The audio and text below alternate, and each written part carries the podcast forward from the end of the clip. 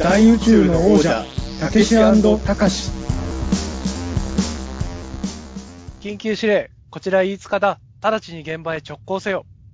ten-four、了解。てんてん、よろしく。はい。はい。というわけで、大宇宙の王者、たけしたかし、たけしの方をやってやっております、作家の中澤たけしです。はい、たかしの方をやっております。人形映像監督の飯塚隆です。よろしくお願いします。よろしくお願いします。なんかあのーはい。僕はあのー最近もうずっとゲームやってないんですけど、はい。今、飯塚さんがすごいハマってるゲームがあるらしくて、その、そのゲームがいかにすごい楽しいかっていうのを僕に、はい。語りたいっていうことをはい。言われてまして、実は今回僕あの、大体ね、こ次何撮ろうかみたいな話を二人でしたときに、はい。あの、まあ、見てない映画のタイトルとか出されることはあるんですけど、あの、はいはいそのものの名前を聞いても全く何も頭に浮かんでないのは今回初めてなので、本当に、もう、いつかさんに教えてもらうモードで、はい。はい。聞かせてもらおうとそうです。ね。はい。今、もう、とにかくそのゲームをやる時間を確保したくて、うんこう、お仕事とか飛んだりしたらいいのになって思ったりそのくらいね。そのくらいちょっと好きなのがありまして、はい。えっと、フォールアウト76っていうゲームなんですけど、うん。あのーまあ、フォールアウトっていうゲームのシリーズがあって、はい。で、それはこうずっと何作か、あの、昔から出てきてて、うん。で、それのこう初めて、もともと一人用の RPG ゲームなんですけど、はい。あ、あのは RPG なんですね。はい。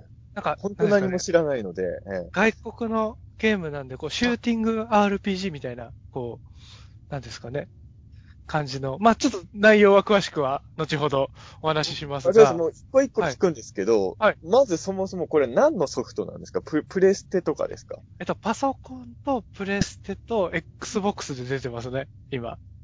はい。Xbox ってまだやってるんですね。Xbox を忘れないであげてください。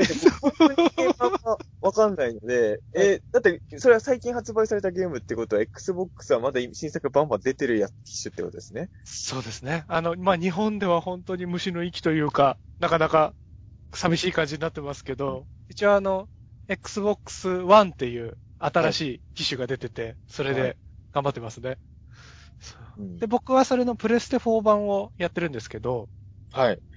そあの今、プレステ4なんですね。4ですね。これ最新機種ですか？最新機種ですね、一応。はい。僕一応我が家にプレステ2はあるんですよ。はい。2で止まってるんですつ。で止まったんですねつまり相当ほんとゲームや、しかもプレステ2ももう DVD 再生機に溶かしてるんで、はい。もう本当にゲームがね、全然わかんないんですけど、はい。そんなゲームわかんない僕がもう海外の洋物ゲームの話を今聞いてるわけですね。そう。これあれですね。ンとくるところがあるのかっていうですね。これあれですよね。はいあの、多分あのーレッドキングも知らない人に怪獣ゴルゴの説明をしてるような状況ですよね、そう。そうですね。いや、本当に今んとこ何も、えに、シューティングロールプレイングゲームっていうのは、はいあの、さすがにシューティングゲームもロールプレイングゲームをやったことはあるんですけど、はいそういうのって日本にもあります？シューティングロールプレイングって、あ、なんか合わせた、近しいやつで言うと、なんですかね、あんまないと言えばないんですけど、うんあの、自分の視点で鉄砲だけ見えてる画面って見たことあります？ゲーム画面で。あの、バイオハザード的なやつ？バイオハザードってこう自分の姿が見えてるじゃないですか。えあの、自分の姿、あ、そうか、バイオハザード見えてる。あの、ちょっともうタイトルもわかんないですけど、ゲームセンターでやったことあります。あの、銃持ってはい、ゾンビ撃ったりするやつ。それの、はい。そ、あれですよね、バーチャコップとか、あ、多あ分そういうタイムクライシスみたいな。全然わかんないですけど、多分そういうやつですね。なんか銃持ってはい戦うやつですね。えっと、それに近いやつで、画面の中に銃が見えてるやつうんなんですよ。はいはい。なんか64とかでゴールデンアイとかやったことないですか？64 ?007 っていうのは、任天堂64。いや、わかんないですね。なんか、なんですかね。つ自分の視点、人って自分の体あんまり見えてないじゃないですか。足とか手とかし。はいはいみたいな感じで、こう、銃を構えると銃が見えるじゃないですか。自分の視点で。なんかその視点で、こう、キャラクターを動かして、はい銃撃ったり、こう、棒で叩いたりとかするうんゲームがあるんですけど、なんかそれにはい、こう、ロールプレイング要素が混ざってるみたいなジャンルなんですけど、今い、ああ、なるほどね。で、こう、なんですかね、世界観としては、はい。あのー未来の一応話なんですけど、2000何百年かとかの未来で、はい。えっと、レトロフューチャーって、ジャンル、あの、なんですか、美術とか、スチームパンクとかああいうのとかの、こう、いろんなう世界観のこう、ジャンルで、レトロフューチャーって、な、見たことってあります？中澤さん。ちょついにジャンルもわからなくなってきましたね。そうそうそう。あの、はい。なんですかね、こう、昔っぽいんだけど未来みたいな。昔の人が想像した未来みたいな。ああー、あれですね、昔の少年雑誌に載ってた、これが未来の東京だ、みたいな、ああいう感じですか？そうです、そうです、そうです。そうん。ああいう世界観の未来の話で、さんとかの世界観みたいな感じですかね。みたいな、うんそれの洋物って考えてもらえたらなるほど、なるほどイ。メージしやすいと思うんですけど、はいそういう2000何百年のアメリカで、うん。えっと、そういう古い感じなので、うんあの、ソ連とかもまだ全然大丈夫というか、うん残って。崩壊してなくて残ってて、で、ソ連とアメリカのこう全面核戦争みたいなのが起きちゃって、はい。世界が荒廃してしまうんですよね。はい。で、その荒廃した世界が来るんでないかって見越していた、見越してこう、アメリカの全土のいろんなところにシェルターみたいなのを作ってた会社とかがあったりして、で、そのシェルターの中から、あの、全面核戦争で世界が荒廃した後、そのシェルターから出てきた人たちがサバイバルするみたいなゲームなんですけど、はい。はい。設定はわかります。設定っていうか、ストーリー上の設定ですね。あの、すいません、でもね、僕ね、あのーこれ、いつかさんにとっては大事なところだったのかもしれないですけど、はい正直ゲームやるとき、ストーリーってそんな気にならなくないですか？ロールプレイングやってる人は気にするのかな？本当ですか？僕、なんかさっき、き話した、フォールアウトのシリーズの何が好きかって、はい。その、おそういう設定の世界観の中で、あの、自分の視点でこう物語が進むから、はい。なんかその世界の中に入り込んでるというか、その場にいる感じがはい。できるんですよね。うんだから、その世界で僕はどういう風に生きようかって、あれこれ考えて、あの、やるのがすごい好きで。ああ、いや、設定が大事なんですね、すごい。そうなんですよ。僕、ゲームやるとき、とにかくその、別、今いる辛い現実じゃないどこかの世界で、僕が生きられるかどうかみたいなのが、こう、やるゲームの基準なんですよね。あのー僕の友達でゲーム好きな人とかも、はいえーっとね、やっぱ僕ゲーム詳し詳しくない人ってタイトルがか間違ってる可能性もあるんですけど、多分ファイナルファンタジーとかあの辺で、結構泣い、泣けるやつとかもあるっていうじゃないですか。はいはいはいはい。なんかその、要はゲ、ロールプレイングとかやってる人は結構ゲームのストーリーとかだから大事にしてる人が多いのかなってその時すごい思ったんですけど、まあこれを言うと、お前だけだって怒る人もいるかもしれないけど、例えば格闘ゲームとか僕好きじゃないですか。はい。でも格ゲーのそのキャラのバックグラウンドをそんなに例えばストリートファイターやってる時に、はい。あの、チュンリーがどういう背景で戦ってるかとか、そんなに意識してなかったんですよね。ブラン、ブランカって、ブランカってどういう設定だったかなとか、いまいち記憶も曖昧で、はいはい。だからそんなに世界観を意識せずに操って、で、まあ、まあ、全部、ね、ラスボス倒したらエンディングがあるんで、あ、こういうドラマだったんだなって、なんとなくふわっとは伝わるけど、それでも十分楽しい。逆に言うと、あの、ストリートファイターって別にドラマ知らなくてもね、はい楽しいじゃないですか、別に。楽しいですね。戦ってるだけで。僕の中で、ボンバーマンとかもあいつらなんだかわかんないじゃないですか。はい。何のために爆弾投げ合ってるのかわかんないですよね。あんまりね、そう。で、あの、ゲームって始まるときに、その、もう、ゲームのタイトルあんま言えないけど、はい最初にストーリーがポンポン出てくるのあるじゃないですか。で、それスキップボタンを押すと一気にゲーム画面に行けるゲームあるじゃないですか。はい。僕、大体スキップをしてたんですよ。もうストーリー。いや、もうこんな説明いいからスキップって、だからその、いつかさんがさっきゲームの世界観を説明してるときに、多分、はい。いつかさんにとっては大事なとこなんだろうなと思うけど、俺多分ここ絶対スキップをしてたなって思いながら。ただでもそれで言うと、うん。あのーもしかしたら違うかもしれないんですけど、中澤さんが楽しめるというか楽しいと思ってもらえる要素があるとしたら、はい。あのーそういうバックボーンはそんなに重要ではないゲームなんですよ。やっぱり重要じゃなかったんですね。重要じゃないですねじゃあ。スキップしてよかったんですね。スキップして大丈丈夫。夫。世界観は。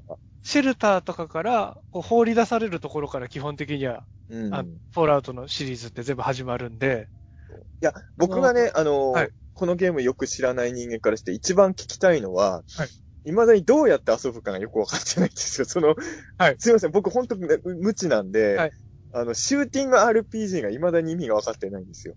なので、あの、そういう核戦争が起きてしまって荒廃した未来に突然、そのシェルターの中にずっといたのでわかんないじゃないですか。はい。これはその世界観を知らないプレイヤーと同じ感じの立場なんですよね。うんその、劇中の人も。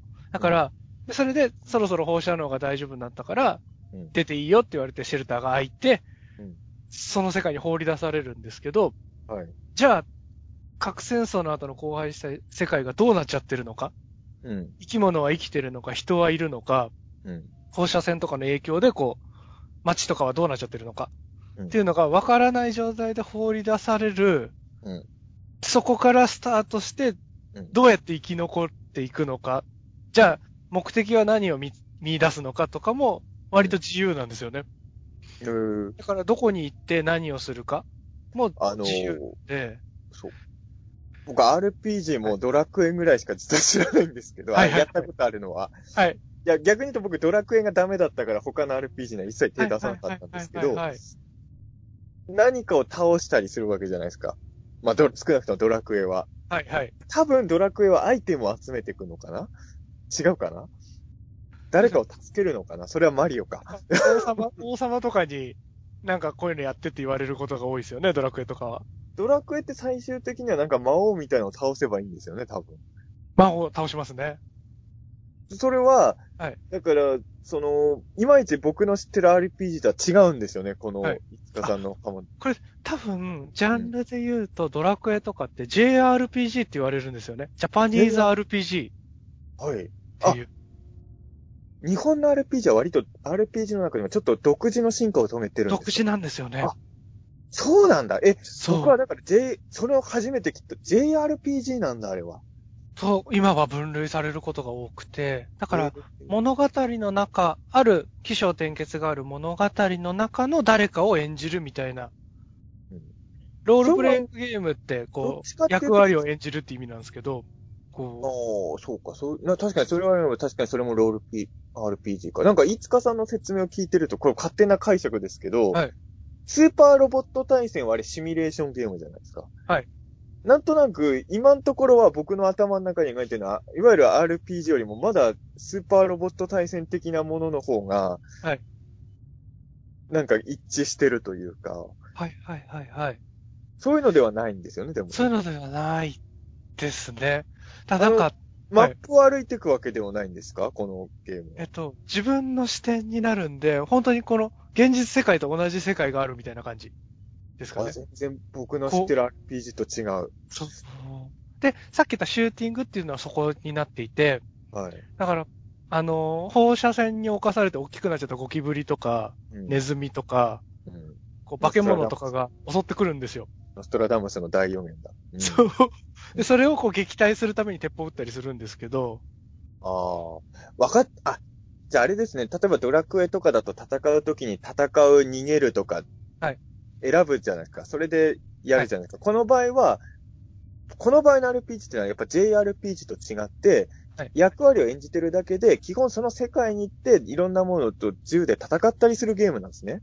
ですね。のあ一方で生き残らなきゃいけないんで、あの、川の水、うん放射の、放射線に汚染された川の水を汲んできて、それをこう、なんですかね、機械とかにかけて、あの、ふ放射線がなるべく影響が出ない水作ったりとかして、こう、生きていかなきゃもいけないんですけど、なるほど。そういう。そこら辺はだからシミュレーションゲームっぽいかな？そうですね。だからそれがこう、一連がシームレスで行われるというか、ドラクエエとかだとこう、マップ画面から戦闘画面とかに移動するじゃないですか。そういうのがほぼなく、ずっと一人の人の視点でそれがずっと行われるっていう。あの、僕、だから本当に RPG っていうのはイコール JRPG のことだと思っていたので、はい。あの、正直僕は、本当は RPG ダメな人なんですよ。はいはいあ JRPG が、なんかドラクエのトラウマがあって、僕はスライムにやられたトラウマがあるので、はい。その最初に逃げる、逃げない戦うとかあるじゃないですか。はい。僕、逃げるが、ずっと逃げてりゃこれクリアできんじゃないかと思って、ずっと逃げるを選ぶ。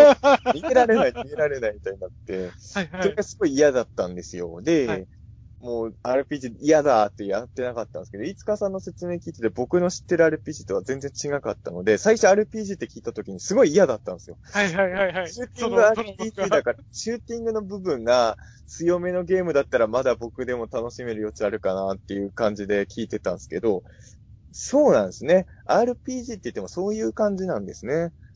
うん。それなら、ちょっと僕も楽しめる余地ありそうって思えた。でうんさらに、今回のそのフォールアウト76って、はいあのシリーズ初のオンラインゲームなんですよね。ああ、はいはい。あ、でもそれもいいことですね。うん。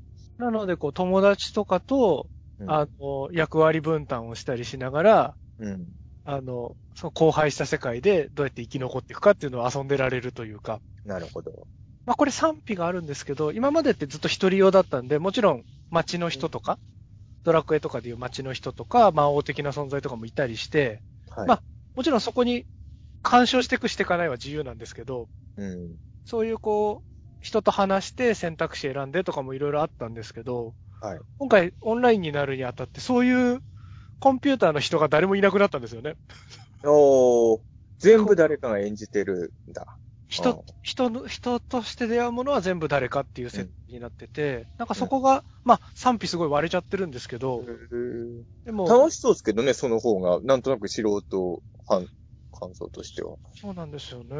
だからそこが結構良くて、まうんあ、ロボットとかそういう化け物とかはコンピューターが全部出てくるんですけど、人は全部出会う人は中、生身の人っていうことになってて、これもあれですか？じゃあ JRPG みたいに、はいあの、何々を探すのだ、何々を探すのだって同じことだけを言うような人はいないってことですね。そうですね。まうんあ、ただなんか、ロボットとかはいるんで、そういう人とかが、こう、うんこういうの探してきてとか頼まれたりはするんですけど、でも別に探してこなくてもいいしっていう。なるほど。まあ、生き延びればいいんですもんね。生き延びれば、なので、これでお家とかも建てたりとかもできるんで、ああ、なんか、みんなでお家建てて、JRPG と違うな。そうか。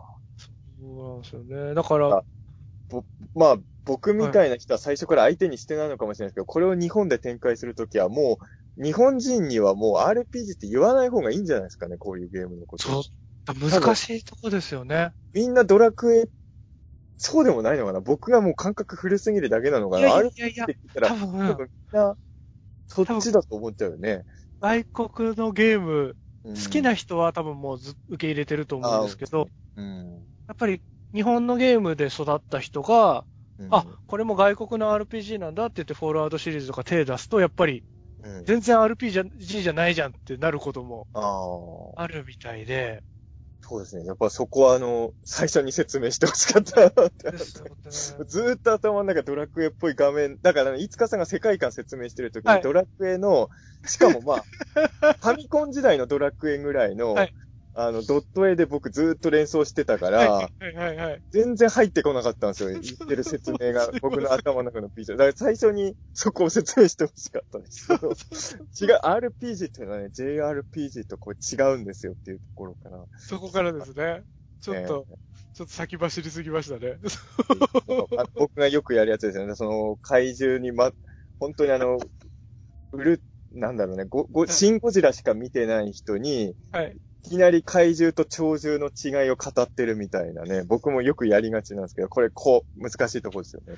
難しいとこですよね。そねう。勉強になります、それは。いやいやいや。JRPG はちょっと今後いろんなとこで言おいうう。どこで言うんだったんですけど。でもなんかその、あのーなんですかね、こうゲーム大好きな人たちとかも、うんやっぱり特撮大好きな人たちと一緒だったりして、なあのーそういうジャンル分けとかに、うんの定義もそれぞれ違ったりすることもあるんで、こう、安易に JRPG でしょって言うと、怒る人もいるかもしれないって、ちょっと、難しいとこですね。い 難しいとこではあるとは思う。ゲーム詳しい人には言わないんですよ、絶対僕はこの話。怖いですもん。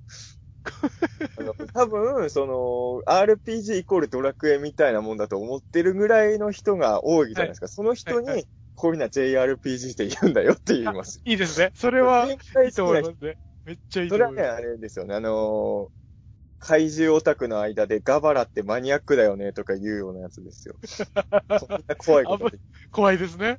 怖い、怖いことですね。前、いたんですよ。前、あの、大阪のイベント、フィギュアイベント行ったら、なんか、はい俺、ウルトラマンとか特撮めちゃくちゃ詳しいんですよ、とか言って、はい実装時秋代って知ってます？みたいなこと言われたら、ね、そういうことになっちゃうと怖いからね。怖いですよね。別に僕ら怒りはしませんけど怒んない、めっちゃ怒る人いますもんね。まあ、そうですね。まあ、ちょっと、そこは気をつけないといけないですけど。うん、これ、あれですか？その、コミュニケーション、要は、えっ、とね、うちの弟も、それが RPG かどうかは、ちょっともはやわかんないんですけど、いわゆるオンラインゲームをやるんですよ。はいはいはいはい。ずっとやってて、会話とか知ってるんですよ。まあ、会話っていうかな、チャットみたいな感じですけど、ゲームでみんな役割を演じて、そこでコミュニケーション取ってパーティー組んだり多分してるから、それも RPG なのかな。ですね。おそらくそうですね。なんかうちの弟はハマってるんで、たまに実家帰るとそのゲームよくやってますよ。ええだから、ー。そういうとこで友達作ったりもするんですよね。そうですね。うん。だから、僕も、その、小中学の同級生とかで、やっぱそれぞれ仕事が違うから、うん。あの、なかなか会う機会もないじゃないですか。はい。ただでもゲーム好きっていう友達と、たまに、その、音、音声でチャットしながら、おしゃべりしながら、一緒にやったりとかたまにして、チャットもできるんだ。できますね。なので、楽しい。そうなると確かにいつかさんが言うように、もう一つの自分の住む街が作れるっていう感覚がすごい出てきますね、確かに。いそうですね。ちいち文字打ってるとね、またちょっと違うけど。うんだから、そうですね。だから、そういう身内とは声で喋ったりしながら、うん、であ、身内以外とは文字なんですね。文字だったりジェスチャーみたいなので、こう、なんか、ボディーランゲージみたいなのが出せるんですけど、挨拶とか、お願いとか、そういうので、こう、意思疎通したりとか、しつつ、でも、あの、オープンチャット、オープンみたいな感じで、誰にでも声が聞こえるようにする設定もあるんで、あの、外国の人とか、わめき散らしながらやってる人とかいますね。えー なんかすげえ叫んでる人が走ってきたりとか、するのとかもなかなか楽しいですよね。あ、でもそういうのは確かに楽しそうって気はします。うん。僕やったことないからそういうゲームは。はでも、確かにそれは面白そうだし、入り込む人の気持ちもわかるし、し楽しそうと思ったけど、でもちょっと手出すの怖いなと思ったのは、それやると、すげえ時間使いそうだなと思いました。確かに、凝り出すともう多分時間泥棒ですよね。もうコミュニケーションツールですもんね、はっきり言うと。そうそうなっちゃうと多分、いろんな仕事を犠牲にしちゃいますよね、多分、ほんとハマる。ハマりすぎちゃうとそうなっちゃいますよね。うん。でも僕、どちらかというと、まあ、うまくいかなくて、そのはい、狭間でぐちゃぐちゃになる時とかもたまにあるんですけど、はい。あの、うまく回ってる時は、あっちの世界に早く行くために仕事頑張るっていう、もう、偉い。的に動くことができる時とかもあるんで、えそう。だからこれまた、今日紹介したのとまた別のゲームで、 Destiny っていうゲームがあるんですけど、ーはい。それもこうオンラインでみんなでやるゲームなんですけど、それ、こう、5年ぐらいとか多分ずっとやってるんですけど、はい。こう、本当に見ず知らずの人とかと、こう、チームみたいなのに今、出来上がってて、はい。で、まあ、それぞれみんな社会人の結構年齢層高いチームなんで、別のゲームやってても別に怒んなかったりとか、仕事忙しくなっちゃうと何ヶ月もいなくなる人とかもいて、あみたいな感じの人たちなんですけどうん、こう、離れ、お互い本名とかも知らないわけじゃないですか。うん。だからこそ、仕事とかプライベートの悩みの話とかたまにゲーム終わった後してたりとか、えーそういうことができたりとかもその5年の間にだんだん出来上がってきてて、うん。まあこうリアルで知らない人だからこそできる関係性とか素直になれる部分があったりとか、うん。みたいな、そういう人間模様みたいなのが、なんか、あんまり見たことがない人間模様みたいなのも、最近見え隠れしだしてて、あの、それこそあれですよ、今年僕の中学の同級生が一人、あの、オンラインゲームで知り合った人と結婚してましたよ。多分、本なんか当ですかそれ RPG だったのかもしれないですね、それも。すごいなぁ。そあるんですよね。う、いますよね。そう。だから結構、まあ、オンラインゲームとかって、顔が見えないのにとか、外出て、ちゃんと遊べみたく言われて、揶揄されることもあると思うんですけど、なんか見えないからこそ、うん。できることとか、こう、見えてくるもんもあったりするんだなと思って。それってゲームの、あ、その、今回のゲームの場合は相手の顔は見えるんですよ。あ、顔っていうのはキャラクターですけど、キャラクターは見えますね。自分は見えないわけじゃないですか。はい。でも相手はキャラの形として見えてるんですね。見えますねで。、自分の姿も最初はせんキャラクターチョイスみたいなので選ぶことはできるんですよね。選べますね。でそれが自分のアバターになってるわけですよね。アバターになってっていう感じですね。やっぱその、どんなキャラでやるのかとかも。ゲームのテンポがようやく見えてきました。すいません。いやいやいや、もう。いや、もう、これあれなんですよ。だからこの、この回タイトル聞いて、ゲーム、はいこのゲームが好きな人が、はいあの、この回聞いたらね、聞き役うざいと思うんじゃないですか。いやいやいやいやいやいや、僕の説明が下手くそだなって多分思うと思いますよ。大丈夫です。あの、大体この回のタイトル見て、このゲームが好きな人が聞きに来たら、もう知ってる人が聞いた場合、この聞き役もってなると思いますよ。あの、僕前、ユーマのイベント出た時に、はいあの、よくわかんないアイドルの子が、はい。そもそもユーマって何なんですか？って聞いてきて、はいすごい腹立ちましたもん。いや、それを、進行として言ってんじゃなくて、本当にユーマって何のことか分かってなかったんですよ。未確認はい生物って意味が分かってなくて、はいはいはい。やっぱりイラッとするじゃないですか、そういう人が舞台にいると。だから、あまりにも僕何も知らないんで、これは聞き役としてはあれだなと思いいやいやいやいや、めちゃくちゃ説明しづらいゲームをいきなりぶつけてる僕が多分悪いんですけど。そうですね、あのー。まあそうですね。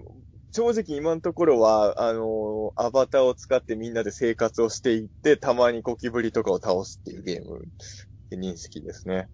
そうですね。そう、だから本当にプレイヤーの人が何をしたいかによって全然そのゲーム、こういうゲームだよって説明も変わるゲームで、このゲームってゴールはあるんですか？ゴールは一応ストーリーはあって。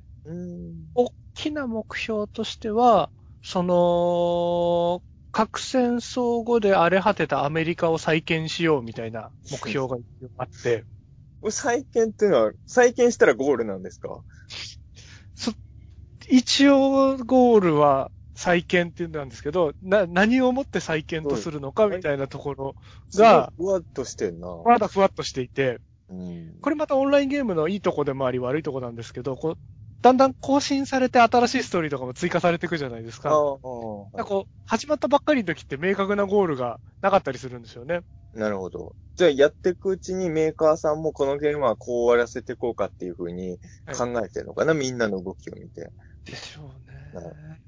でも、また、そのフォールアウトの世界観の面白いところなんですけど、うん。なんかこう、倫理的にみんな割と破綻してる人たちがいっぱい出てくるゲームだったりはい。するというか、それってでも敵キャラがってことですよね。えっと、味方になる人とかも、みんなでも味、方っていうのは自分たちの意思で動かしてるんじゃないですか。そうですね。で、えっと、先に外に出てった人たちの、うん。なんですかね、ボイスメモみたいなのが結構たくさん残ってるんですよね。はい。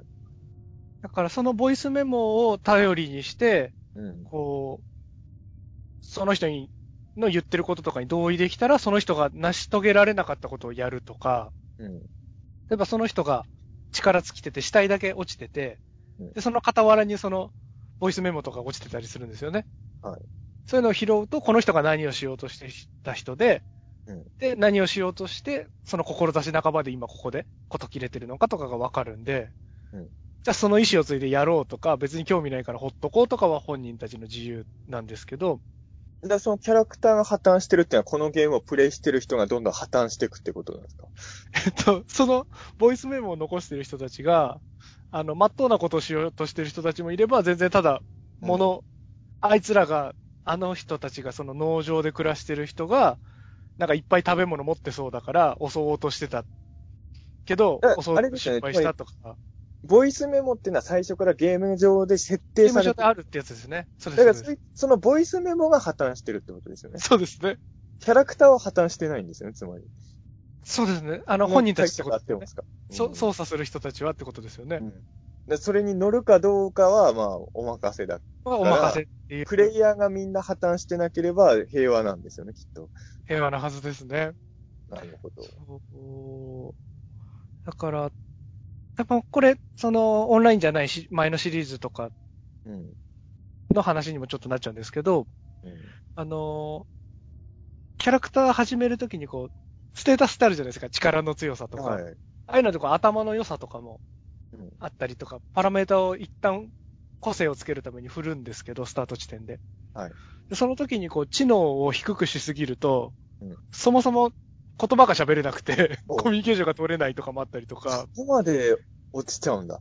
え、でも、チャえ、このゲーム、あ、そうか。これはあれか、オンラインになる前の話。あそうです、なる前とかで、えでそういう、こう、もともとそういうゲームだったり、ー、だから、隣の村に行って水と、水をもらってきてってお使い頼まれただけなのに、あーとかうーとしかしか言えないから、そこの時点で積むっていうこととかも。なんかいろんなバランスでキャラクターを作っていくのは確かにちょっとワクワクするかもど、クどれを、どの能力を多めに持たせるかが考えるっていうのはね、面白いですよね。じゃあ要は全部のパラメータをフルにはできないわけですもんね。フルにはできないわけですからね。そこに人間性が出ますよね。そのどういう人キャラクターを作るのがベストなのかっていうの。そう。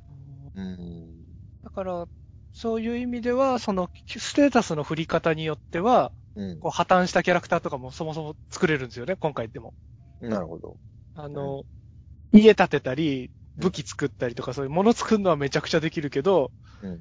戦えないっていうか、腕力が少なすぎて、戦えない、荷物持てない、みたいなのも、キャラにもできるし、なるほど。そうですね。物は全然作れないけど、腕っぷしだけすごい強いキャラとかも作れたりするんで、だから友達同士とかでやるとその個性を分け合って、分担して、こう、壊れちゃったから修理して、つって直してもらったりとか、みんながつい戦う必要はないってことですもんね。そうそうですね。みたいなこう役割分担とかもできたりするので、本当にその世界で自分の個性を活かしてなるほど。生きていくみたいなことができるので、すごい楽しいなぁと。なんか、話を聞いてると、本当レディープレイヤー1の世界みたいな。そうなんですよね。こういうやつこそ VR とかではい楽しみたい気もしちゃいます。楽しみたい。没頭できそうですよね。うん帰ってこれなくなっちゃいそうですけどね。パソコンでやるのも楽しそうだけど、こういうのこそそうですね。仮想現実みたいなのだったらもっと楽しいんだろうな、とは。そうですよね。本当にそこにいる感じによりなりますもんね。VR とかの方が。いやー、ゲームも進化したな。僕はバーコードバトラー2世代だからな。僕もその世代ですけどね。ずっと引退しないで、バーそードま来ちゃっただけですけどバー。コードバトラー止まりではないですけど、別に、さすがに、もうちょっと先までやってましたけど、僕でも本当にね、まあ、それこそ本当さっき言ったように RPG はその、今で言う JRPG ですけど、苦手意識が強かったんで、本当に、格ゲーもヴァンパイアセイバーぐらいまでかな。その先ももうちょっとやってたのかな。まあ、本当にそうですね。僕、スーパーロボット対戦とかもあんまりできないんですよ。はいはいはいはい。なんか、進め方がよくわかんなくて、シミュレーションゲームとかもあんまり、かゴジラとかでもあったじゃないですか、シミュレーション系で劣等新刊とかですかね。すね。だから僕もほんと格ゲーかシューティングか、ぐらい、ボンバーマンってあれ何ゲーなんですか？ボンバーマンって、アクション？アクション。あ、じゃあアクションはであるんですかそうですね。スーパーマリオとかもアクションですもんねア。クションですもんね。格ゲーとシューティングとアクション以外のゲームは僕には難しくて、はいなかなか、あれなんですよね。本当それ、その3ジャンル以外のゲームは、本当にバーコードバトラーの同級生の、から進歩してないかもしれないですね。僕の中で 更新されてない可能性が。うん、おーバーコードバトラーもいいんですけどね。いやまあでももうやらないですよ、バーコードもうやんないですか？いや僕、ま、いや、周りにやってる人がいれば、やりますよ、バーコード。バーコードバトラー、あれこそ、友達と戦わないと面白くないゲームじゃないですか。面白くないですね。一応ね、あの、コンピューターとも戦えるけど、はい。あれはね、みんなで、俺の見つけてきたバーコードのがすげえぜっていうバトルを楽しむやつだったんで。そうね。そう、僕、まだたまにバーコードバトルやってますけど、あ、一人であ。の、寂しいですもんね。うんあの、ふと思い出すと、あの、え？バーコード読ませてえ、このバーコード強いのかなとか、未だにいつかさんバーコードをじゃあ切り抜いて集めてんすか？その。ほんとたまにですけどねあ、年一ぐらいに思い立って、でも僕そバーコードろそろやるか、なっつって。バーコードバトルは実家に置いてきちゃったけど、ほら、最近、飯塚さんもそうだと思うんですけど、例えば、飯塚さんだったら自分の作品の DVD とか、僕は自分の本とかあるわけじゃないですか。はい。自分の出した本のバーコードが強いかどうかとか僕気になるな。今、確かめたいですね。初恋芸人のバーコードとか強いかなあ、キモイマンのバーコードとか気になりますよ。もうヒーローですからね。あれ、あれじゃないですか、あの、えっと、平成特撮ああ、世代ね。世代。平成、平成特撮世代のバーコードは強でかった。強かったら上がりますよね。そうですね。だから、え、おな、同じ映画秘宝セレクションで出てる、はい平成特撮世代のバーコードと武田アワーの時代のバーコードでバトルさせたいですよね。どっちが強いたい。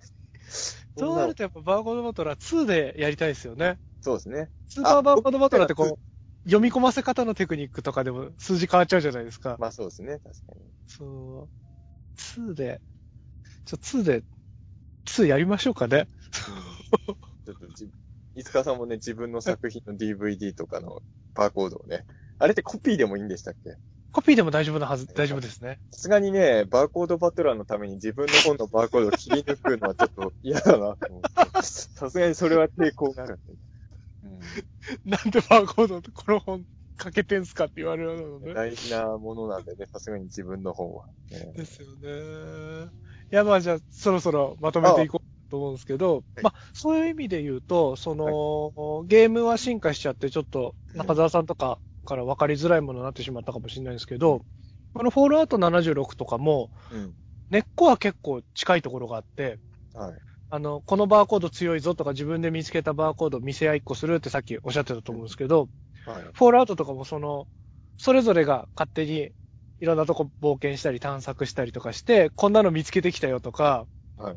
この装備作ったよって自慢したりとか、うん。なんかこういう設計図見つけたから、うん。あの、二つ設計図見つけたから一個いるとか、うん。なんかそういうこう、お互いがゲームの世界と対話して見つけてきたものをこう見せ合う場だったりもするんですよね、オンラインゲームって。